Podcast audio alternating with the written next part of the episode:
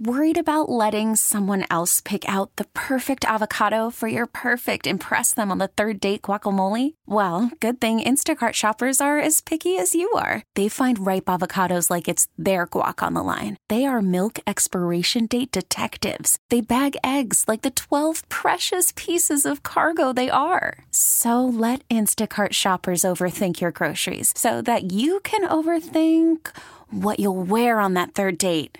Download the Instacart app to get free delivery on your first three orders while supplies last. Minimum $10 per order, additional term supply. This episode is brought to you by Progressive Insurance. Whether you love true crime or comedy, celebrity interviews or news, you call the shots on what's in your podcast queue. And guess what? Now you can call them on your auto insurance too with the Name Your Price tool from Progressive. It works just the way it sounds. You tell Progressive how much you want to pay for car insurance, and they'll show you coverage options that fit your budget. Get your quote today at progressive.com to join the over 28 million drivers who trust Progressive. Progressive Casualty Insurance Company and Affiliates. Price and coverage match limited by state law. Well, hello. Welcome everyone to the show. I'm Ryan Basham here with Shar Jossell. Hello. Hello. We're filling in for Shira and Ryan. We're not going to burn it down. We're just going to have a good time. We're not going to burn it down. And I must say, because we had no show yesterday, I have to acknowledge, you know, the Pulse anniversary that Yes. just passed six years. And I couldn't wait to get on air today because I was telling producer Shelby before the show, I am feeling the inflation in my pockets. Yes. I went to Ralph's yesterday to do grocery shopping. Only got chips, cold brew, and stuff to make a salad, 143 bucks. Are you serious? I kid you not, 143 bucks. I'm afraid to look at the receipt when I leave the grocery store now. I'm afraid to look at the receipt anywhere. I was like, did you punch my number in right? Because you know you get the discounts when you punch the number in. you know, it just I should mention I also got like one bag of shrimp. Like I'm being Oh. general, but I didn't go like full. I got like one week's worth of grocery. That's what I'll Hmm. say. I'm one girl, one woman who lives alone, no man, no pet, no child, and hundred and forty three dollars. and you're not a fancy eater. No, no, all I do is eat sandwiches and salads. I hate cooking because of lockdown. I get like meal delivery, and I'm waiting for that to be twenty dollars a meal. Oh yeah, they're gonna. It's gonna climb. It's Yeah, gonna climb. 'cause I can't cook. But I did you have a good weekend? I had an excellent weekend. Did you? That's good. Yeah, I had a pretty good weekend. Pretty relaxing. I was glad that we had yesterday off. I needed a day off. Yes. also, we get next Monday off, don't we? Yes, Yes, Juneteenth. Juneteenth, federal No. holiday. Thank you, President Biden and Democrats. I'm turning my nose up because not everybody needs Juneteenth off. That's legit. Uh, we'll talk more about that, I'm sure. Uh, so let's talk about what's happened on the show today. So there's been a lot happening in the news over the past few days, including round two of the January 6th hearings. So we're going to cover that and what went down on Monday. And then over the weekend, speaking of the weekend, 31 members of a white supremacist group were caught on the way to a pride event in Idaho and arrested for intent to riot. We're also going to talk about that. We're going to go over those details here this hour. And uh, um, let's see, we're going to go on to what's in the news. So um, the Senate is sprinting to wrap up a gun deal by next week. So the negotiators, with actual interested and committed Republicans, are racing to finalize legislative text for a gun safety bill aimed to hold a vote on final product before Congress leaves for recess in less than two weeks, which is light speed for any bill. Uh, Senate Majority Leader Chuck Schumer said this on Monday. For the first time in a long time, the Senate has a path forward on legislation that will save lives, reduce gun violence, and keep our communities safe. Make no mistake about it, we have a lot of work left to do before we actually pass a bill. But yesterday's announcement was a positive and necessary step in the right direction. In other news, Gloria Allen, uh, a legend in Chicago's trans community, passed away on Monday, June 13th. She was 76 and made a name for herself running a charm school for LGBTQ plus youth in Chicago. And Shar, you're from Chicago. Yeah, I, I know Mama Gloria. Really? I, yes, she used to try to get me to come in and teach an etiquette class. I knew Mama Gloria from way back in the day, from when I was 16 and sneaking up to North Halsted in Belmont. She was just glamorous. Fabulous and all about community. This is very heartbreaking. I posted a, a picture on my Twitter and on my Instagram uh, from us in 2013. So yeah, it's it's really heartbreaking, and the Chicago trans community is definitely taking a hit with this loss. Well, I'd offer you a hug, but we're across the room from each other. Yes, we are. Fly high, Mama Glow.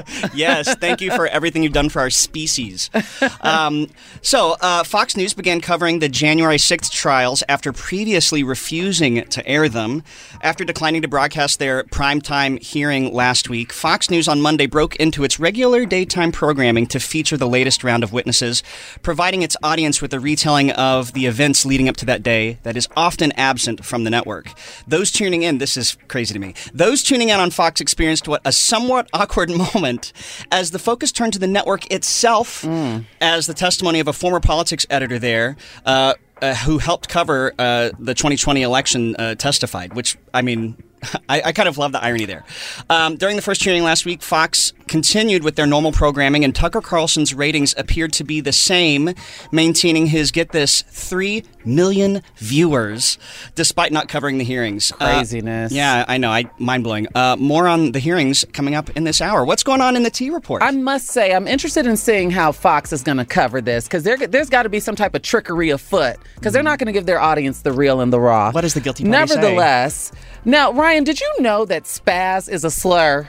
I did not say that. Okay. I did not. Okay, neither did Lizzo. Okay, because Lizzo got tweets saying spaz doesn't mean freaked out or crazy. It's an ableist slur. It's 2022. Do better. Now, what I will say is, as we continue to evolve, language continues to shift, right? And so, in Lizzo, Lizzo has a new single out, and in one of the lyrics, she mentions that she spazzed, which I mean, I think we all have used before. 100%. Like it's part of, I think, American lexicon when it comes to slang. Nevertheless, Twitter called her out um, with one tweet saying, Hey, Lizzo, my disability, cerebral palsy, is literally classified as a spastic, I don't know how to say this word, diplegia. Where spasticity refers to an unending painful tightness in, in my legs. Your new song makes me pretty angry and sad. Therefore, I should mention Lizzo is going back in the studio to remove that word. To I'm going to call it the new S word and re-record the song. So shout out to Lizzo for listening to her fans because not a lot of artists would have done this, um, especially like I said, as language continues to evolve and shift. But you all want to keep it right here because coming up in the T Report next hour, find out what Kevin Spacey is doing, and we also have a giveaway for you, Demi Lovato tickets. So you want to keep listening to find out how you can go to to Demi's concert in the fall. Hey, if y'all don't call, I'm going. Uh, so I'm excited about that. And next, we're covering what mi- you might have missed at Monday's January 6th hearings. Don't go anywhere. Let's go there with Shira and Ryan, Channel Q. Well, it wasn't in prime time this time, but the January 6th committee held an eyebrow raising hearing Monday in its second of seven promised ones, although there could be more. Uh, we have political strategist Drexel Heard here with us to give us the rundown. Hey, Drexel. Sure. Hello. Can you hear Hello. Oh, hey, you got us? Can you hear us? Oh. I got you. I can hear you. Okay, right, great, all right. Well, tell, give us the rundown. What happened with yesterday on the January 6th committee hearing? These are the things I ask myself every day. What didn't happen yesterday? You know, I think what we all saw was, you know, day what day two or day three of these hearings. Um, you know, Democrats and Republicans have certainly uh, Democrats have ceded a lot of time to Republicans so that they could present this case fairly, so it didn't look biased. Uh, with Liz Cheney really leading a lot of this. Yesterday was a lot more testimony from Team Trump. Um, there was a moment where we thought that we were going to hear from Trump cam- campaign manager, um, Bill uh, from the I Trump think? campaign manager Bill Stepien. Bill Stepien. Steppian. Uh, but he, uh, his wife went into labor yesterday, so he couldn't testify. Uh, but this allowed uh, the committee to kind of present the, his deposition and the and other uh, evidence that was presented to them without a commentary from Bill, uh, who might have colored this a little bit differently for Team Trump. Uh, and might have made excuses for the president. Uh, in this case, he didn't have that opportunity. Uh, I imagine that for him, uh, that was probably best, so he didn't get wrapped up in it, and he let the deposition speak for itself. Great. Um, I know that we've had this conversation before. At least I've asked you this before, but I do want to know. Uh, in the name of Fox News airing, you know, the hearings today on their network, do you think that their viewers, or at least some of their viewers, will walk away with a different perspective as to what happened on January 6th? Well, no. Look, I think the for Fox News viewers, they've already got a skewed version of reality than the rest of the you know civilized world. However, um, you know, I think this is just more ammo, unfortunately, for the for the commentators and the and the uh, the blogists on uh, Fox News who call themselves journalists to say, hey, uh, you know. they're too woke and they are part of the deep state. And all the things that they could say about anybody, oh, they don't support the president or whatever they're going to say. Uh, so I don't know that it's going to move the needle on them. I think they're going to ignore it just like they have uh, everything else. Uh, and Fox News will find some other things to distract them with. Uh, yeah, I mean that's par for the course, right? Um, who needs reality when we can have our own? Right. Um, Yeah. So, uh, talking about Bill Barr, I've been thinking about him because you know last week he normalized you know using the word BS uncensored in broadcast, uh, um, but we've heard a lot more from him yesterday. What what did he shed light on? Well, look, I think the Attorney General, you know, uh, former Attorney General, really reminded uh, the people, uh, at least the viewers, that you know he was really on what they like to call team normal in the White House, and that you know they didn't believe all of this. They were really trying to keep uh, the president at bay legally, so that none of them would get in trouble. Uh, and you know he is trying to make himself out to be this savior of democracy, when in fact we know that Bill Barr, right after he resigned, was praising Trump on his way out the door. So it's a little hard to kind of be- like, not that he's not believable in his deposition. It's like you're the Attorney General of the United States. You are beholden to the United States of America, not to the president. And yet, on your way out, knowing all of this information, you didn't do what even uh, uh, the Secretary of Education did at the time, who, you know, everybody hated Betsy DeVos, you know, had said after the insurrection, I resign. So why couldn't the Attorney General of the United States, who is saying this in deposition, not do that exact same thing by saying this is something uh, that it will be detrimental to the United States? And for Bill Barr to try to make himself out to be some martyr, I think that we should all be a little bit skeptical on that side. Don't they all sing the same song? Like they're re- releasing books. Everybody's trying to do revisionist history for the most part, Right. who are a part of this man's administration. Um, I have to know. Speaking of Team Normal, what all is going on with you know Rudy Giuliani and him being drunk? What's what's the full dish on that? Well, look, I mean, I, I everybody has their own sets of problems, uh, so I can't speak to uh, you know Rudy's. Um, Oh, we saw we saw in the Sacha Baron Uh, Cohen I film. That, I, yeah, we all saw that. We all saw you know some of his some of his time at fundraisers where he appears to be uh, a little inebriated. But you know, but the reality is, is that Rudy Giuliani was out there peddling um, misinformation uh, just like everybody else. So you cannot you cannot rewrite history when it is on tape. You cannot rewrite history when you're outside of what Four Seasons, uh, uh, you know, Home Depot-ish type places. Yeah. Uh, and, and, and, and promoting a big lie. You cannot rewrite that history I- when, when the history is in right in front of our faces.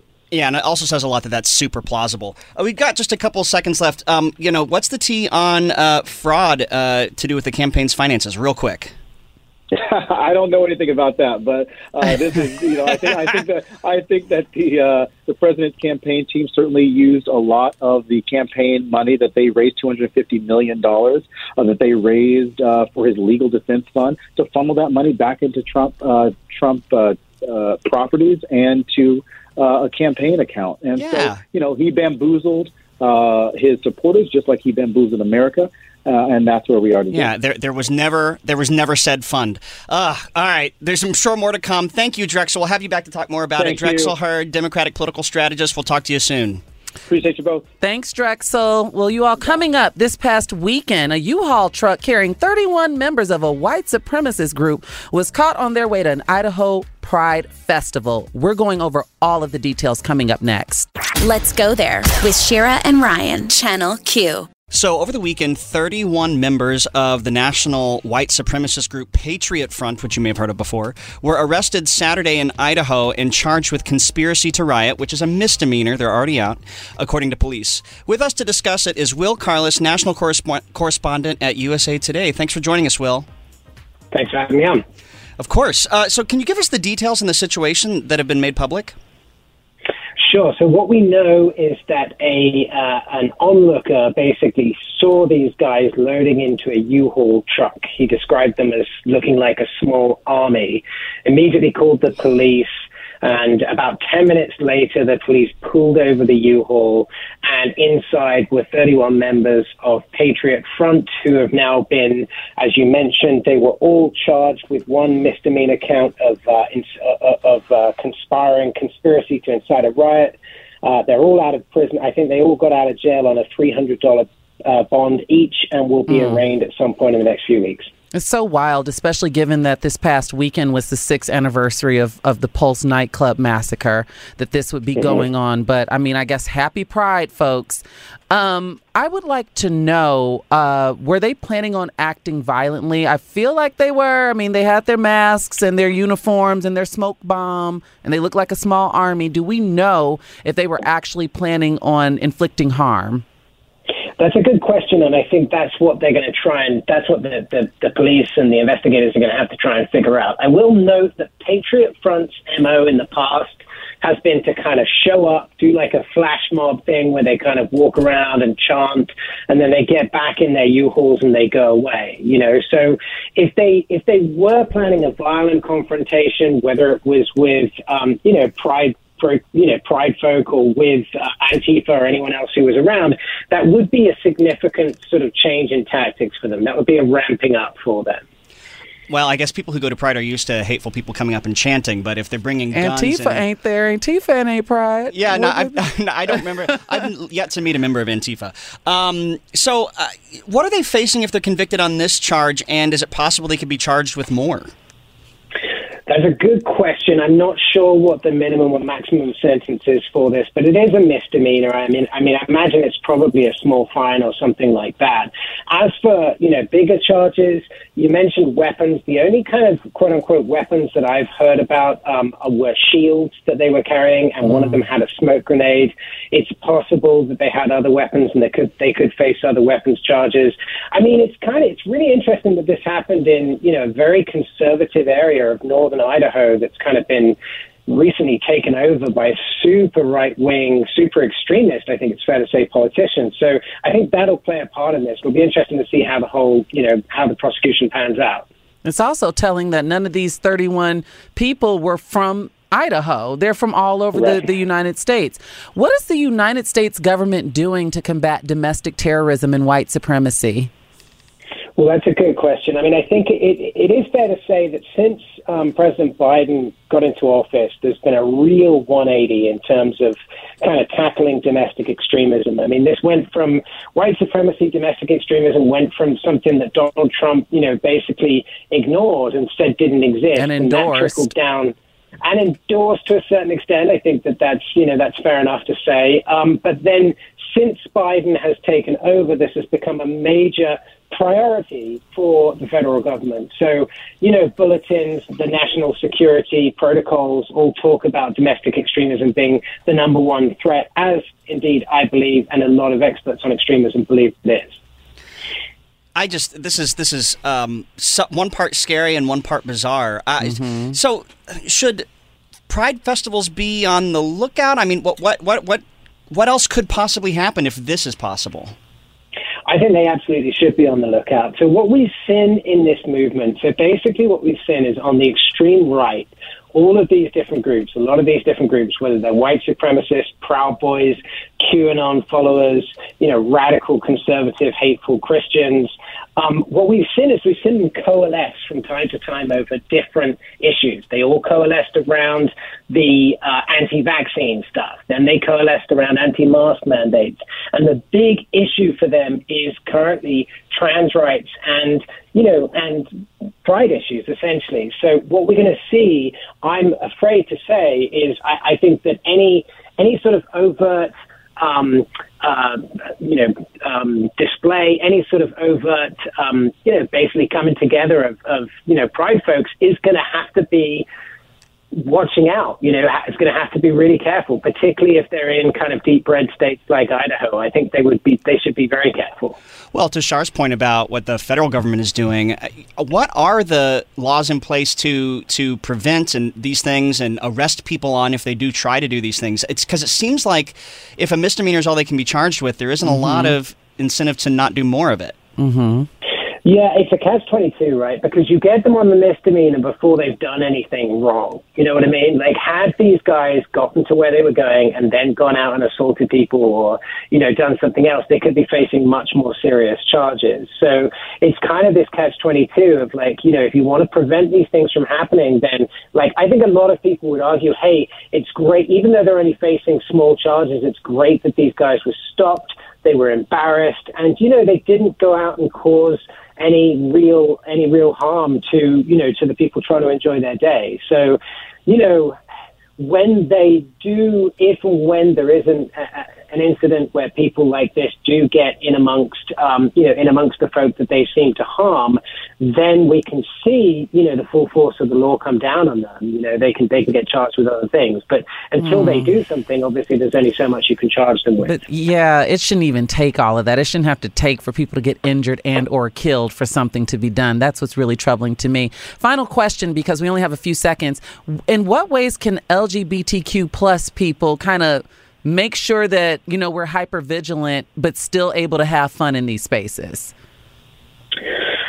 Oh wow, so many ways. I mean, I think it's you know, I think that having a, an open um, channel of communication with law enforcement is extremely important. I would urge um, I would urge folk to, you know, to, to coordinate with law enforcement and make sure that there was that there's a large contingent. Unfortunately, I mean, it's so sad we're talking about this in 2022. It's absolutely crazy. But, you know, the, one of the things the police said this weekend was, look, one of the reasons we were able to to um, to adapt to this situation and to go and get these guys so quickly was that there were so many of us already out on the street. So I think that's the number one thing is work with law enforcement to make sure that these spaces are protected and people are protected.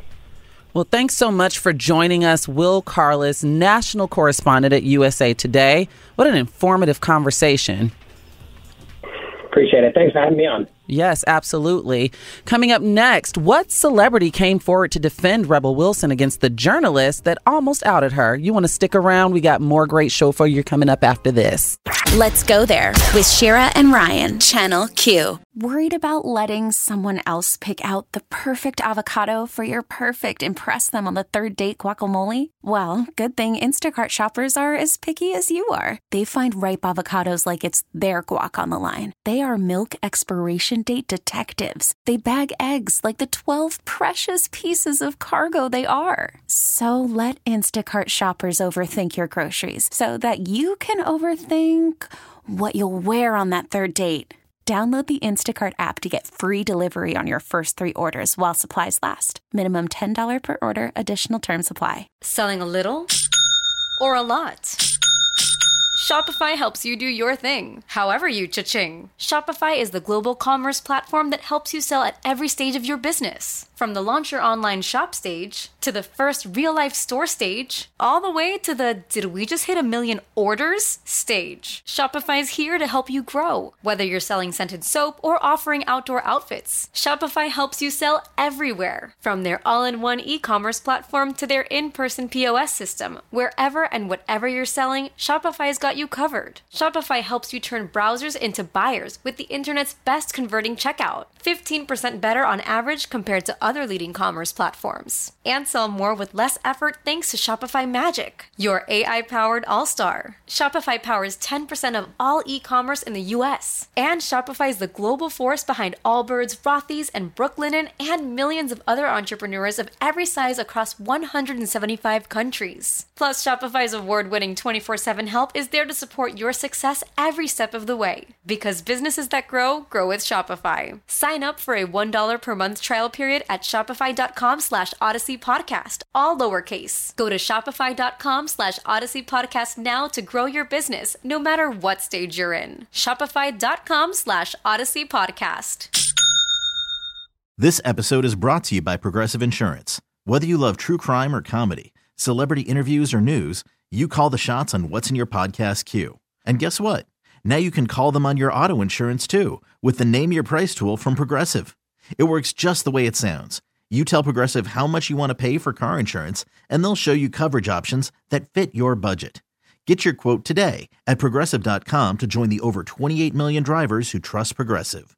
Progressive Casualty Insurance Company and Affiliates. Price and coverage match limited by state law. It was just last week that Rebel Wilson came out and said that she found her Disney princess and revealed to us on Instagram that she is indeed dating a woman. Aww. Turns out, Ryan, that there's a whole lot of mess behind that backstory. Now, there is um, a man by the name of Andrew Hornery who works for the, the Herald down in Australia.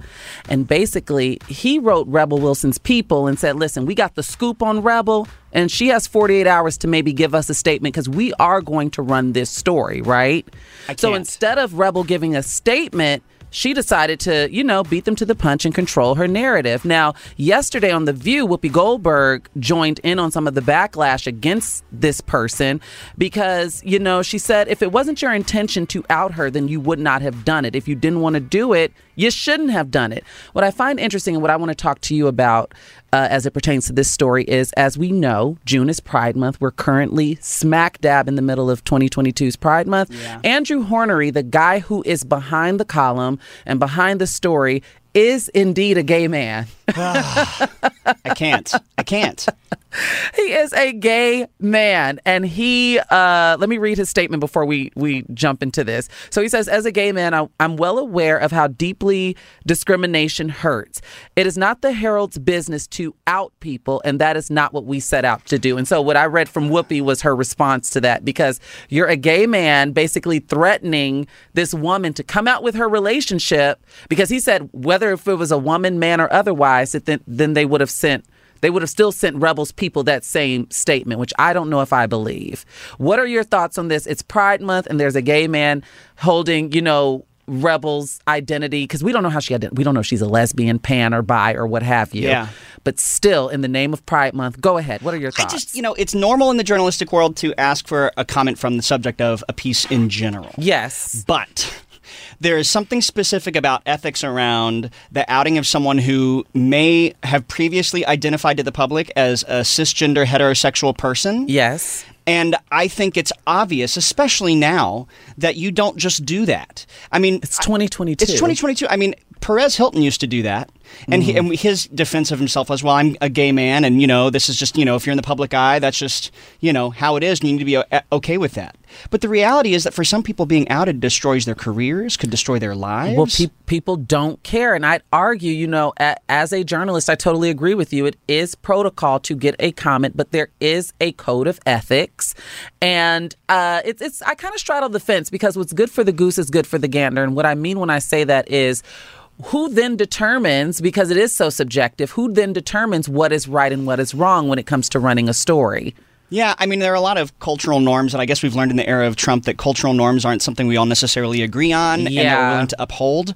But I, I, I don't think it's hard to assume that talking about someone's, you know, identity that might be private is off the table unless you have their permission. I just don't, I don't, you know what I mean? I feel, and I feel like there should be cer- a certain sort of kinship. I know that everyone wants their clicks and their ad revenue, but there should be some sort of kinship under in the name of the rainbow. Yes. you know, to not maybe take this angle with it. I don't know. I, I'm very. I don't know how I feel about this. Well, I can tell you how I feel about this. He's dead wrong. Yes. He's dead wrong for this. You don't Yes. do things like this. Yeah, ma- maybe don't touch these topics going forward, sir. Yeah. well, I, well, I should mention that they've canceled the column. Good. The column does not exist anymore, so the Herald knows that they were in the wrong. Well, better late than never, I guess. Uh, coming up next, more of top of the hour news, and we're talking everything surrounding the recent gun legislation. Don't go anywhere. Let's go there with Shira and Ryan, Channel Q. Yes. Yes, Demi Lovato with Heart Attack. I love that song. Yes. Yes. And in a second, are we doing this now or are we in a second? Well, second? we'll do it now. We'll do it now. All Because right, heart all right. attack, you Yes. know, sorry, not sorry. Channel Q has your chance to see Demi Lovato September 28th at LA's YouTube Theater. And I got to tell you, folks, I've been to the YouTube Theater to see a concert, and there is not a bad seat in the house. Amen. It's impossible to have a bad seat. Yes. You want to call right now at 833 772 2557. That's 833 772 2557 for your chance to see them on their Royal and the Serpent tour. We'll have your chance to win all week long, but call now for your chance to win. Now, Ryan, what do we have going on? Oh, it's such an hour. Okay, I'm so excited about this hour. We're going to cover some real good stuff. Uh, we're chatting about what's going down in gun legislation regarding guns and what's next in Congress. But first, some top of the hour news.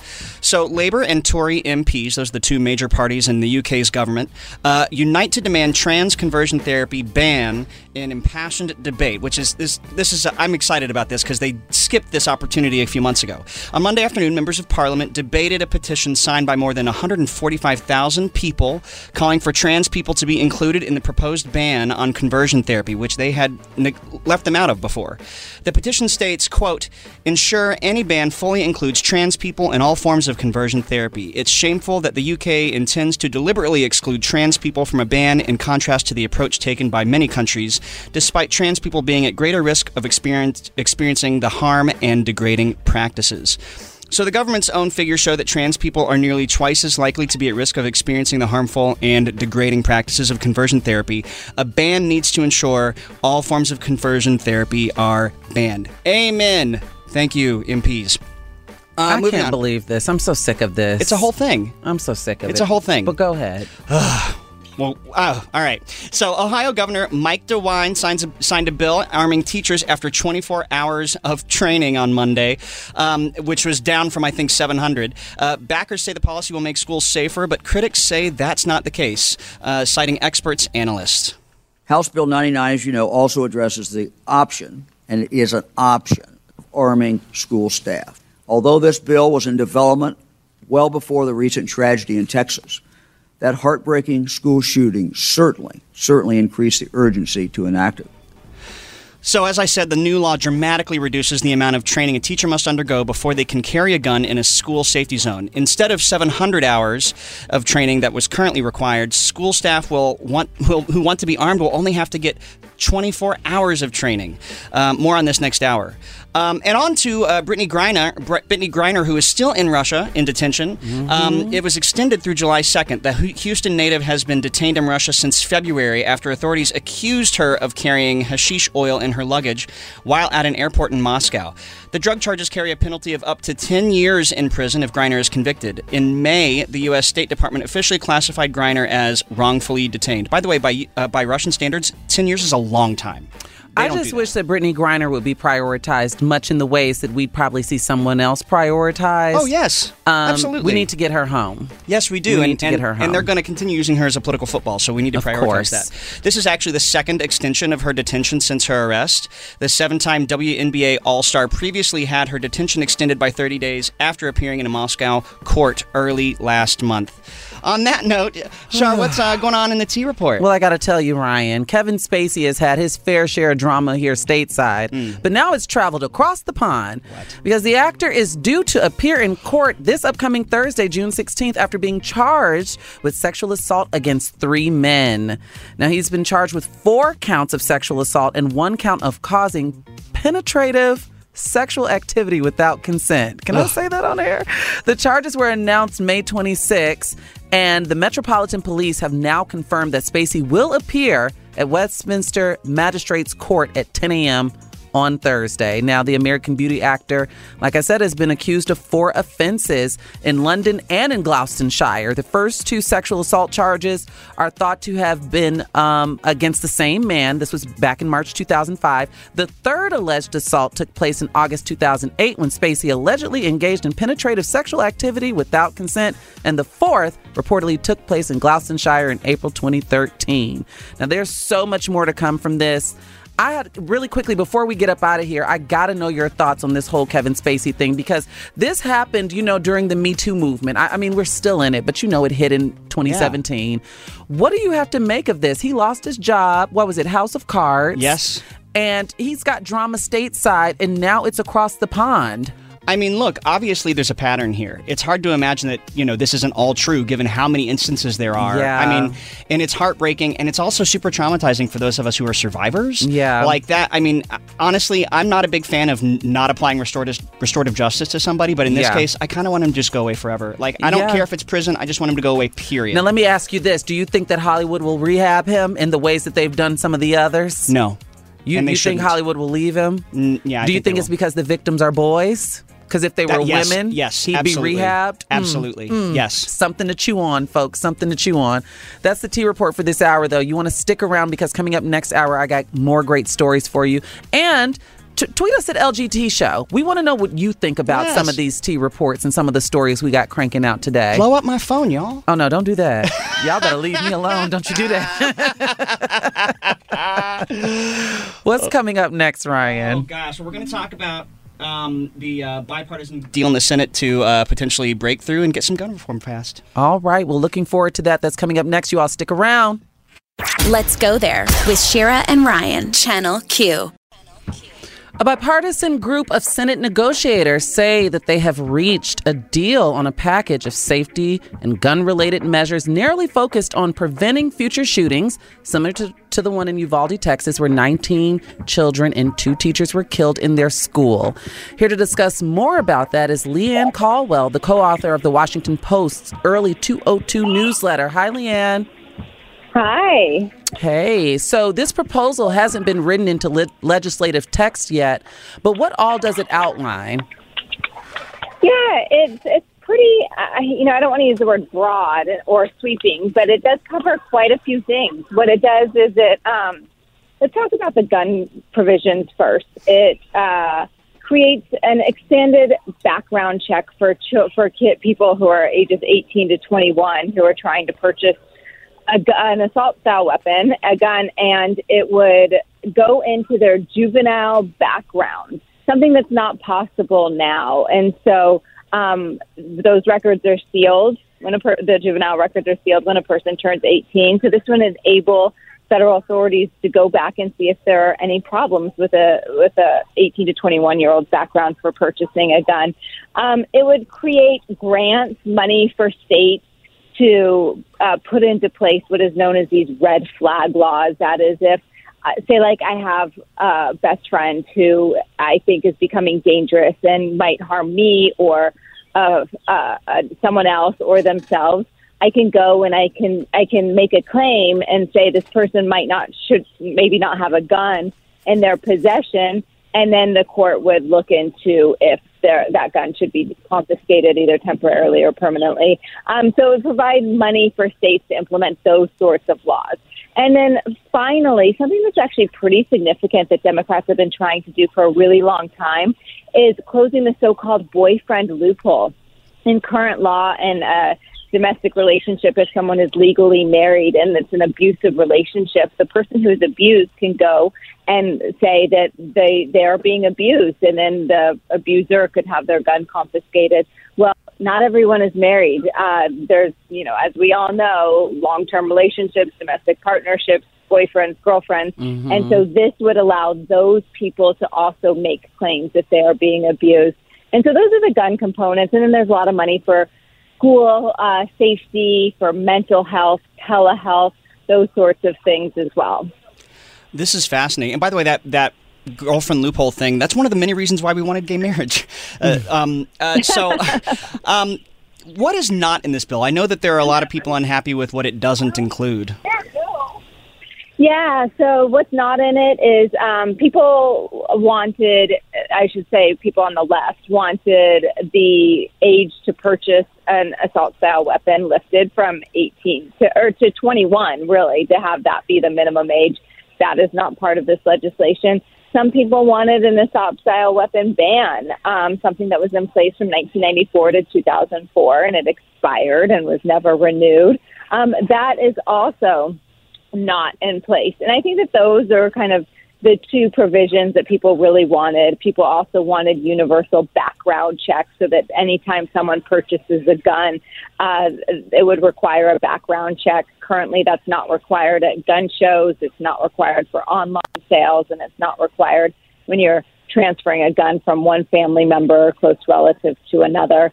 Um, those aren't in the bill. Um, it won't have the it won't have the votes in the Senate to pass. So what they're working on now is what they think are the parameters of what could uh, make it through the Senate, where they need ten Republicans at a minimum. Ugh, I see that. Oh, go ahead. Sorry. No, go for it. I was just saying, I see that things keep being proposed and then shut down by the time they get to the Senate. It's perfect for the Republican ticket, so they can just keep complaining, complaining, complaining. But then solutions are being proposed and they shoot them down. Is this bill going to be the closest that we get to satisfying both sides of the political aisle? I actually, I think it is. I am actually even surprised that they came to this framework. I have been covering Congress for a very long time. Um, and I, the gun issue has been one that has been maddening and infuriating and perplexing.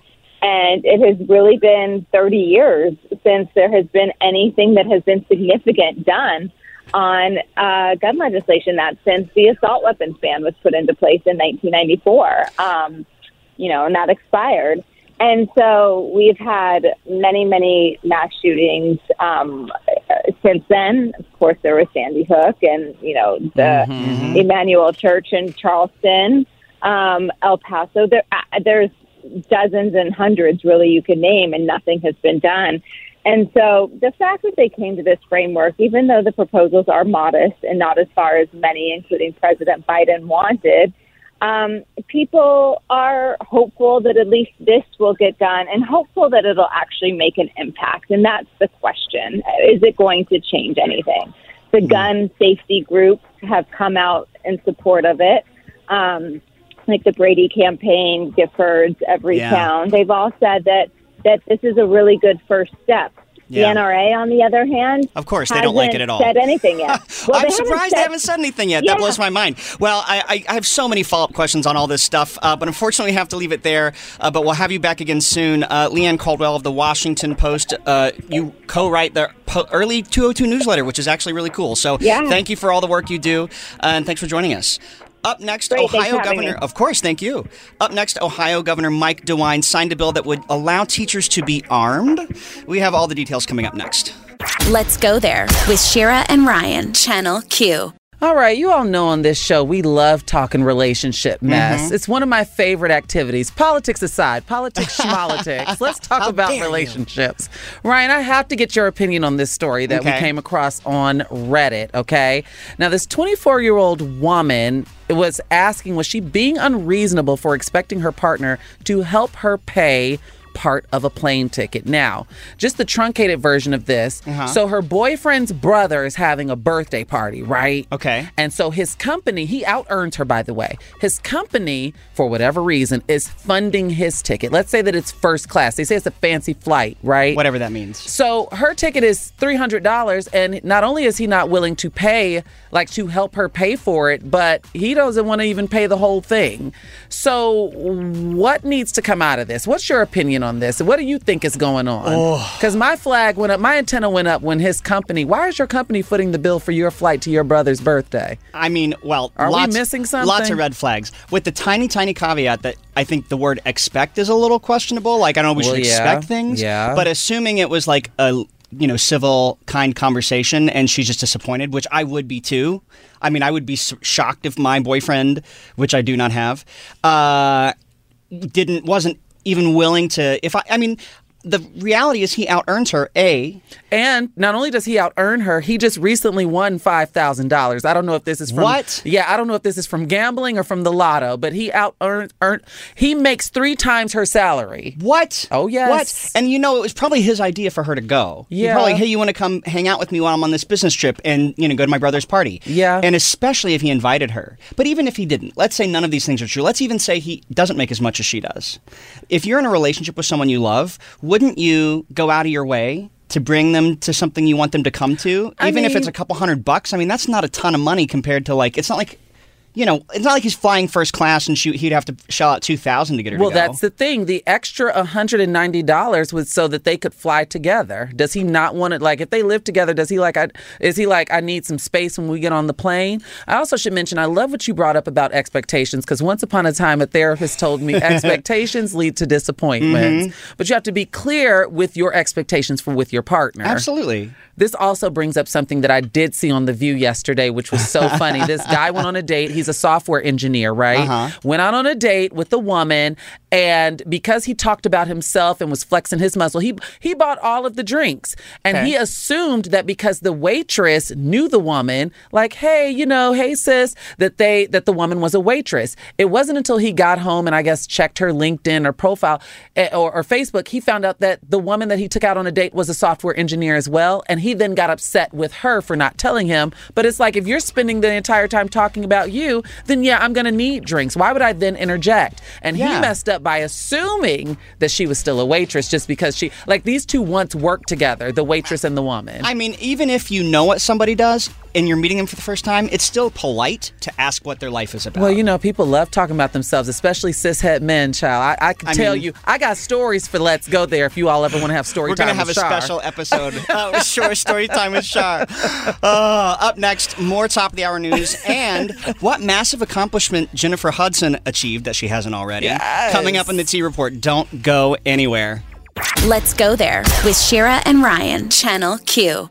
Welcome back. I'm Ryan Basham here with Shar Jossell. Hey. Hello. We're having a good time today, I think. Yes, we are. This is our first time working together. Isn't that lovely? With the exception, you know, we did do a Friday with Shira here, Yeah, but this but- is the first time with just you and I. Well, and we did say that day we got to get rid of Shira. Which is kind of crazy, right? Because the flagship hosts are Ryan and Shira, and now your name is Ryan, and all I'm missing is an I in my name.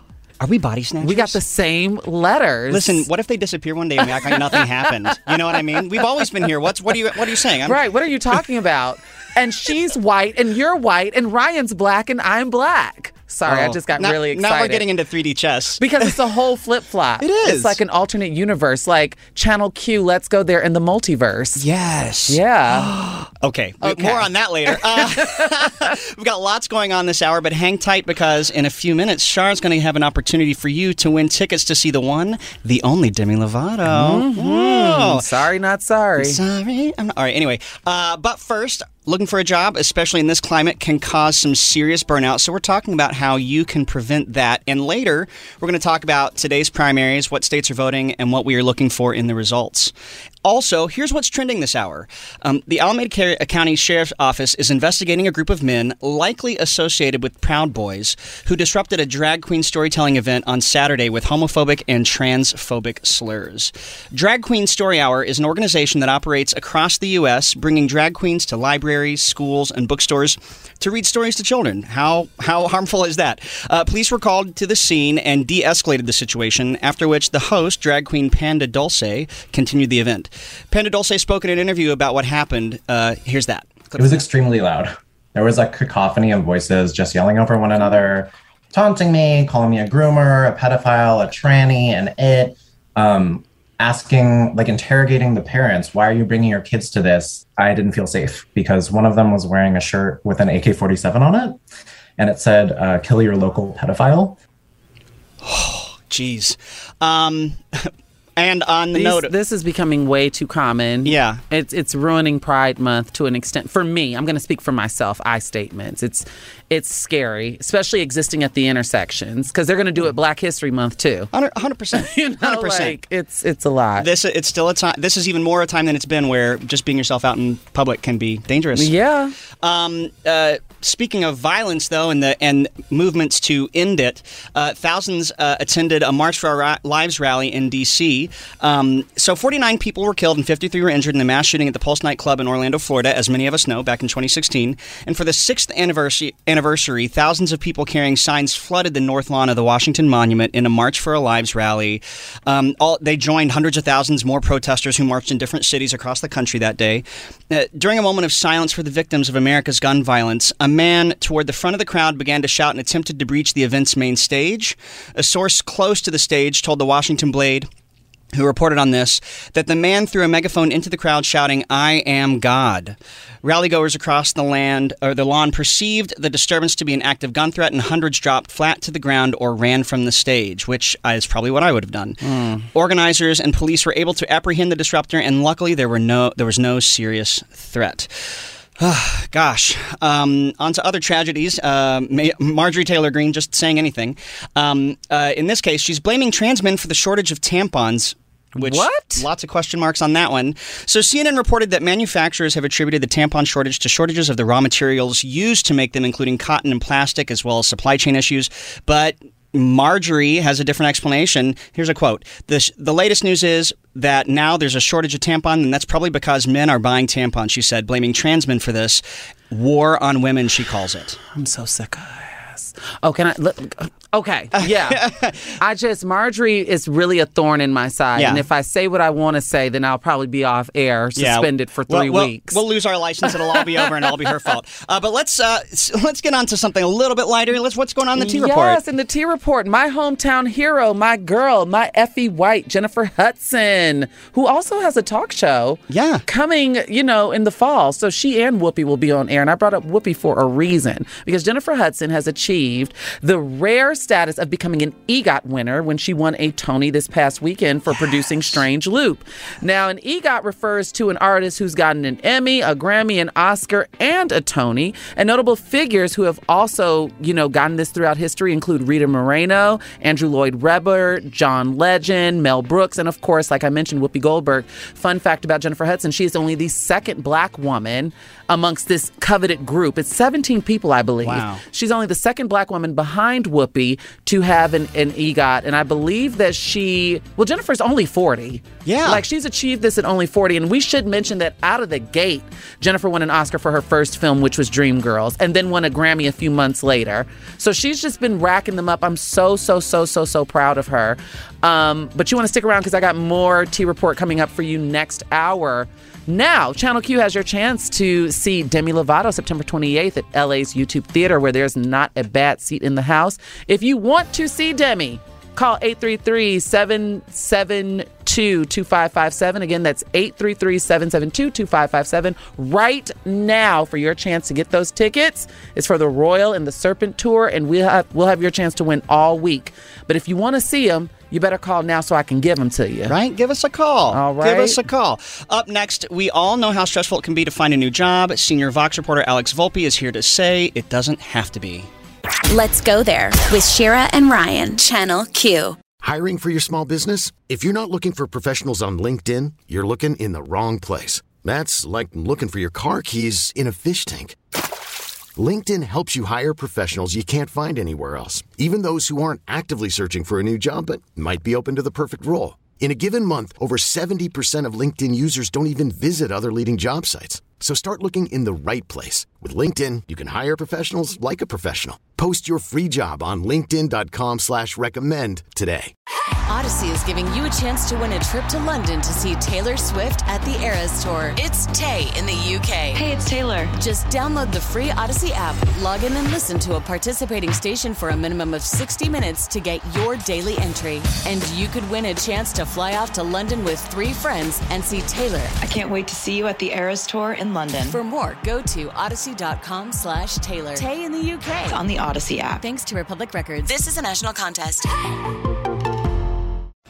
Well, welcome back, and it's time to talk about primaries. So, um, there are four states going to uh, have their primary races today: Maine, North Dakota, South Carolina, and Nevada. Plus, there's a special election in Texas. Good to know. I know, right? Are you going to just go over there and vote somewhere else, real quick? No, I, I would never do that. But I've been, I literally yesterday had to Google when Illinois' primary was because I'm so sick of seeing the political commercials. Mm. Yes. Because I watch my mom's cable. Oh.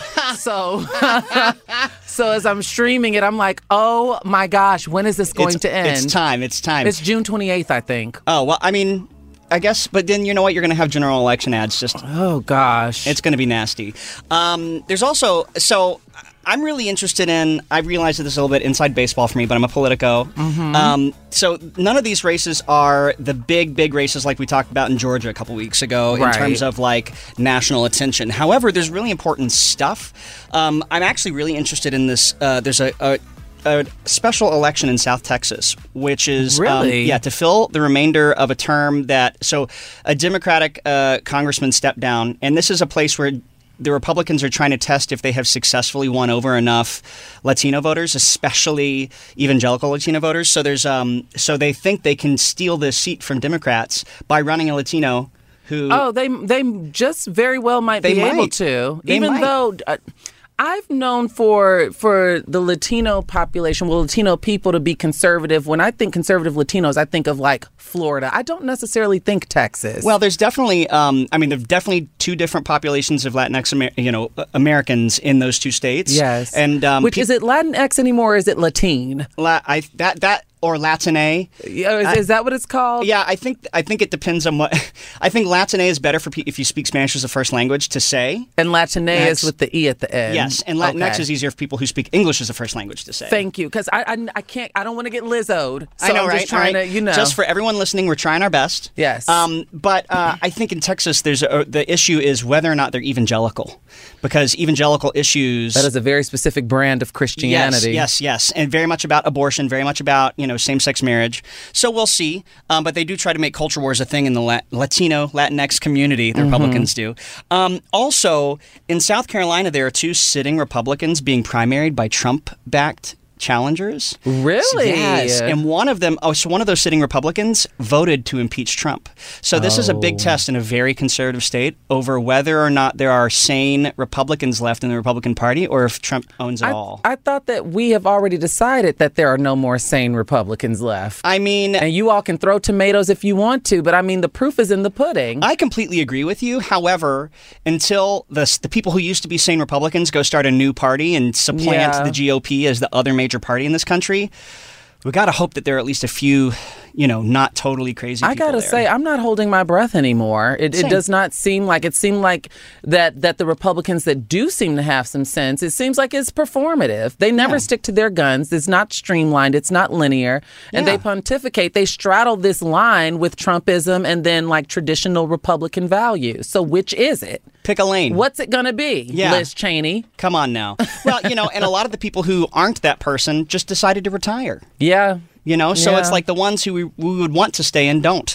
Ugh. Anyway, um, also um, no, uh, Nevada's are very, very, very purple. Like sits on the line state, and all their primaries are today. Oh, So is that because of Vegas? Oh, like if- yes. if, Vegas weren't in Nevada, it would be all red, Yes. probably, and probably Reno. Yeah, a little bit of Reno. Reno's a little bit liberal. Yeah, there's a big blue dot in Vegas and a little blue dot in Reno.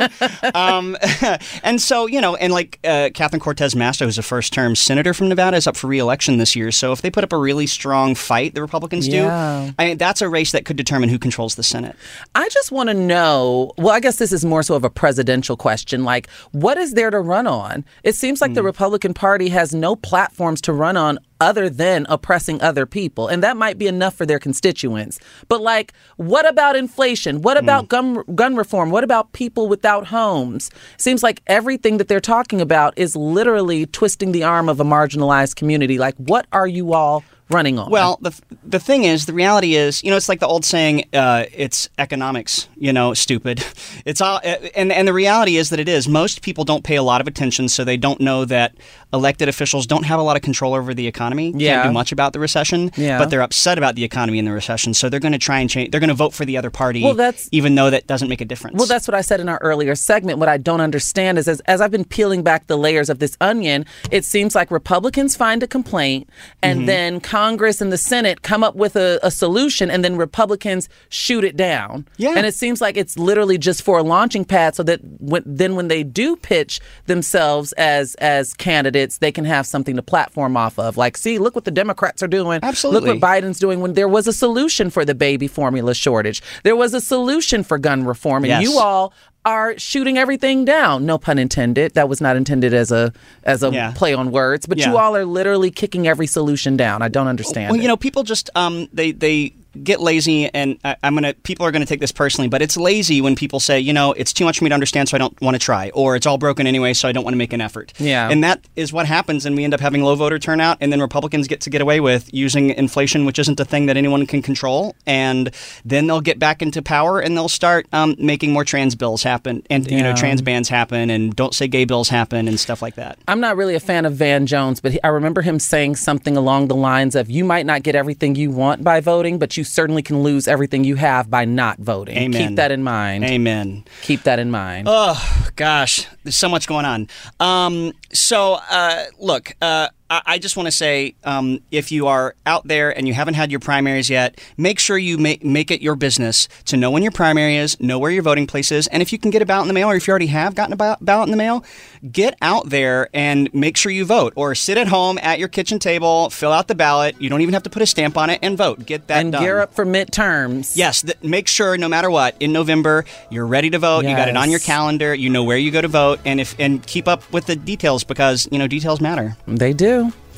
Oh gosh. Um. So uh, up next, we have uh, Disney was recently in the spotlight for not speaking up about the "Don't Say Gay" bill, but now they're taking pride in same-sex kiss that's featured in their new Pixar movie. Okay, Disney. Yeah, we'll find out. We'll talk about that next. Stick around.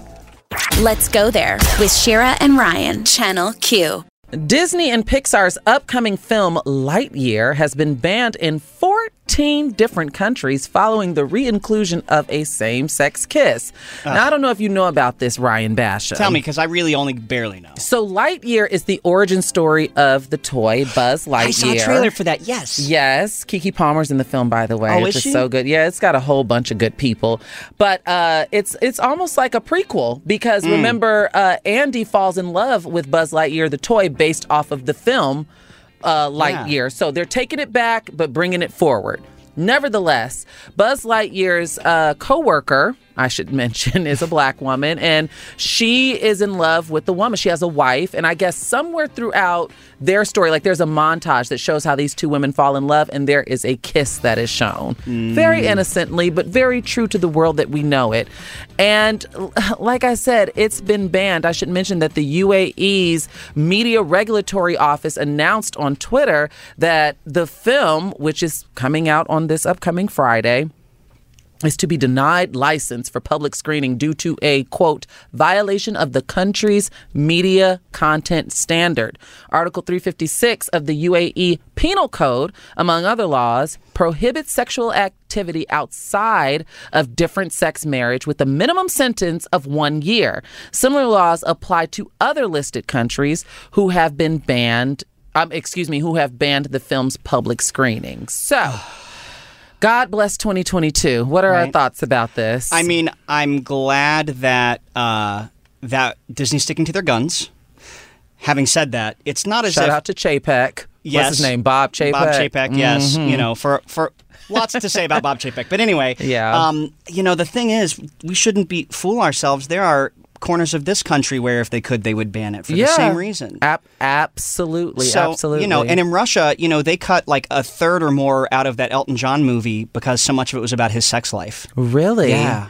See, I don't. This is something I guess I, that I'll never understand. I've been doing a lot of research in in LGBTQ history because Mm. of this month, and it was startling for me to realize that so much took place in the '60s, except it just wasn't talked about in Yeah. the name of the civil rights movement, which was deemed more respectable because these were. I just thought about the intersections of what it must have been like to be black and LGBTQ in the Mhm. '60s because it's two huge movements going on at the same time at the intersections of your identity. Yes. I just I wonder, let me ask you, do you think that we will see a day where being under the umbrella is no big deal across the board? Um, I don't think we will live to see that day. I don't either. I think that is beginning to happen in some co- corners of the world. Yeah. I think the, what we can do is try to move that ball forward in our lifetime so that future generations might live in that place. Mhm. But I think for those of us in the LGBTQ family now, and it's it's a matter of you know make the world as best we can while we're here, but know that it's not a world that's always hospitable to us. I gotta ask, did you see Doctor Strange in the Multiverse of Madness? Yes. Okay, well, catch this. That movie was banned in the UAE as well because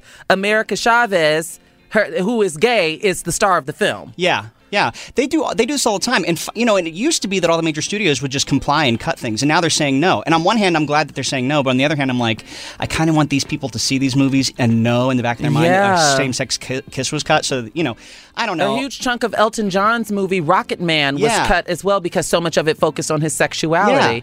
Let me just tell you all this before we go out because we have we got to go to break. Shielding these things, hiding these things, removing these things are not going to stop people from being LGBTQ plus. I mean, I it's saw just not going to I- happen. I've seen so much straight sex in movies and on TV, and that's I am not. that is the counter argument is that we are we are we were raised in a world where cis heteronormativity was everywhere and people still turned out to be gay, lesbian, bi, pan, etc., etc. Real quick, let me tell you this. I went to the Spice Girls reunion tour in 2019. On the Ooh, subway there. I met another Spice Girls fan who was out openly talking about how she wasn't going to let her little son be into feminine things. Coming up, we got more top of the hour news. Stick around, you all. Let's go there with Shira and Ryan, Channel Q. oh man, welcome back. I don't want to admit to what we're laughing about. I may or may not have known who Doja Cat was until very recently. Don't judge me. You all, Ryan Basham has me in stitches in the studio today. It could be worse. Uh, speaking of, that's me, Ryan Basham, and that's Shar Jossell over there making fun of Oh, me for not knowing about the Doja Cat Well, you video. just saw you you just saw the I'm a cow like and- this week. and that like hit the Twitter sphere Twitter sphere like in 2014. I want to yeah, say. I'm embarrassed. I'm, I'm ashamed. Oh, it's I'll okay. do better. It's I'm okay. bad gay, I guess. That's what I'm here for. That's right. I would I would be nothing without you. um, so uh, we got great stuff coming up this hour, uh, and in a few minutes, Shar has an opportunity for you to win tickets to see Demi Lovato. Oh, yes. What? I do know who she is. Um, but here's what's trending this hour. They are. What? Oh, they are. Oh gosh. Yes. I'm so sorry, Demi. I'll do better. I know better than that one. Got me. Listen, Um, it happens. It happens. That's no excuse, but it does yes, happen. Yes. Both can be true. Yes. Um, so here's what's trending. Uh, Ohio Governor Mike DeWine just signed a bill arming teachers after 24 hours of training. Uh, so this, the bill he signed on Monday allows teachers to carry guns in classes uh, or in class after 24 hours of training, over opposition from teachers and police. Uh, backers say the policy will make schools safer, but critics say it, that's not the case, citing experts' analysis. Check it out. House Bill 99, as you know, also addresses the option, and it is an option, of arming school staff. Although this bill was in development well before the recent tragedy in Texas, that heartbreaking school shooting certainly, certainly increased the urgency to enact it. I just can't help but hear when he says option. Like teachers can have the option to carry a gun, but women can't have the option to get an abortion. I mean, I mean, listen, listen. it's it's so convoluted. Double standard. Uh, so the new the new law decreases. Okay, so we said 24 hours. It used to be 700 hours of training was required. So which um, makes sense if they're going to do it. Even though I'm I'm firmly against this. Yeah, yeah, it's a whole thing. Uh, moving on from that to another whole thing. Uh, so the Proud Boys stormed Drag Queen Story Hour with violent threats. Uh, the Alameda, Alameda County Sheriff's Office is investigating a group of men likely associated with the Proud Boys who disrupted a drag queen storytelling event on Saturday with homophobic and transphobic slurs. So, Drag Queen Story Hour is an organization that or- operates across the U.S., bringing drag queens to libraries, schools, and bookstores to read stories to children. Police were called to the scene and de escalated the situation, after which the host, drag queen Panda Dulce, continued the event. Fox News began covering the January 6th tri- uh, hearings after previously refusing to air them. So there was one in primetime last week they wouldn't air, but they did air yesterday. Um, Fox News uh, broke into its regular daytime programming to feature the latest round of witnesses, providing its audience with a retelling of the events leading up to that day that is often absent from the network. Those tuning in on Fox experienced a somewhat awkward moment as the focus turned to the network itself and the testimony of a former pol- politics editor there, Chris Stirewalt, who helped cover the 2020 election. So lots going on. Um, uh, so Shar, uh, why don't you give us some tickets from Demi, maybe? Yes. Well, I'm going to do the T report and then give you all the tickets because All right. you all need to hear what I have to say about damn Amber Heard. All now, right. Amber Heard says she doesn't blame the jury for the verdict in the Johnny Depp trial, stating that she actually understands. She also alleged that she did not receive fair representation on social media during her court case against Depp, which I must say, this is Shar interjecting. I agree. There were so many people making fun of her Yeah. that really caught me off guard. It's like, gross. Truly caught me off guard. You saw Lance Bass got dragged for it. Nevertheless, um, she recently sat down with Savannah Guthrie on the Today Show, and you know, and, she also did Dateline on Friday. And the interview is now making its rounds. And Amber basically says the jury looked at the evidence. Oh, excuse me. She told Guthrie told her the jury looked at the evidence you presented, they listened to your testimony, and they did not believe you. They thought you were lying. And the Aquaman actress responded, How could they make a judgment? How could they not come to that conclusion? Basically saying that Depp is a beloved character, which is true. If you were to take a poll, I'm willing to bet that the general public would know Johnny Depp before they would know Amber Heard. Absolutely. And people are endeared to Johnny Depp. So it could be one of those cases of unfair, you know, what have you. But what I don't like about this case is I feel that it discourages victims from coming forward, if I'm being honest, if you have the threat of being sued of defamation. Now, Demi Lovato tickets. Channel Q has your chance to see Demi. September 25th, excuse me, September 28th at LA's YouTube Theater, where there's never a bad seat in the house. If you give us a call right now at 833 772 2557. Again, that's 833 772 2557 for your chance to see them on their Royal and the Serpent tour. We'll have your chance to win all week long, but you want to call now because you don't know when I'm going to be reading this throughout the week. So if you want to see Demi, call Shar. It's like a surprise when they tell us to do this, so you better call now. you better call now. That's the T report for this hour. Stick around. We got more great show for you. Yeah, coming up next, we got the Washington Post talking about that Ohio bill allowing teachers to be armed. Up next. Let's go there with Shira and Ryan, Channel Q. All right. Thank you so much for joining us today. Before we leave you, we got a little bit of a Yas Queen. Yes, we do. Sussex Pride, and it has nothing to do with across the pond. This is What? right here in the good old US of A, which is a new LGBTQ organization based in southern Delaware. Hmm. Hmm. Who knew De- Delaware had a had a south? A southern Delaware. Nevertheless, they announced their official launch last Friday in a press release from its founding board directors. Now, the nonprofit looks to serve Sussex County and the state as a whole through a year long LGBTQ programming and advocacy. David Mar- Mariner, uh, who's the founder and the director, began to conceptualize the organization after noticing disparities in access to LGBTQ resources among different communities in Sussex County. That's nice to know. And that is our yes, Queen. Can you say it, Ryan? I'm going to try. Yes, Queen. Yeah, you're better at it than Am I? I? am. Yeah. Oh, wow. I Now- got something. Now, David, I'm, I got my eye on you. I want to see where these funds are allocated, and I hope that it's serving the most marginalized of those communities. Because you know, trans women, trans people as a whole, never get any of the funding. No. Typically, it all goes to gay men I mean, and look, gay men can and spend. lesbians. Yeah. Yeah, yeah. Both both of those groups know how to spend money. Oh, oh yes. Yes. Oh yes. Yes. Well, and you know what they're saying in Northern Delaware? How dare you? well, in fairness, this is for the state and the county. But Yes, that's that is yes. our yes queen for this good old Tuesday. Yes, Queen. Yes, thank you all for joining us as well. I'm Ryan Basham. Uh, Shar Jossell here, filling in for Shira and the other Ryan. We're going to figure out this matchy matchy situation. Yes. Uh, coming up next is Love Line with Dr. Chris. Stick around for that and have a great evening. I love us for real. This episode is brought to you by Progressive Insurance. Whether you love true crime or comedy, celebrity interviews or news, you call the shots on what's in your podcast queue. And guess what? Now you can call them on your auto insurance too with the Name Your Price tool from Progressive. It works just the way it sounds. You tell Progressive how much you want to pay for car insurance, and they'll show you coverage options that fit your budget. Get your quote today at progressive.com to join the over 28 million drivers who trust Progressive. Progressive Casualty Insurance Company and Affiliates. Price and coverage match limited by state law.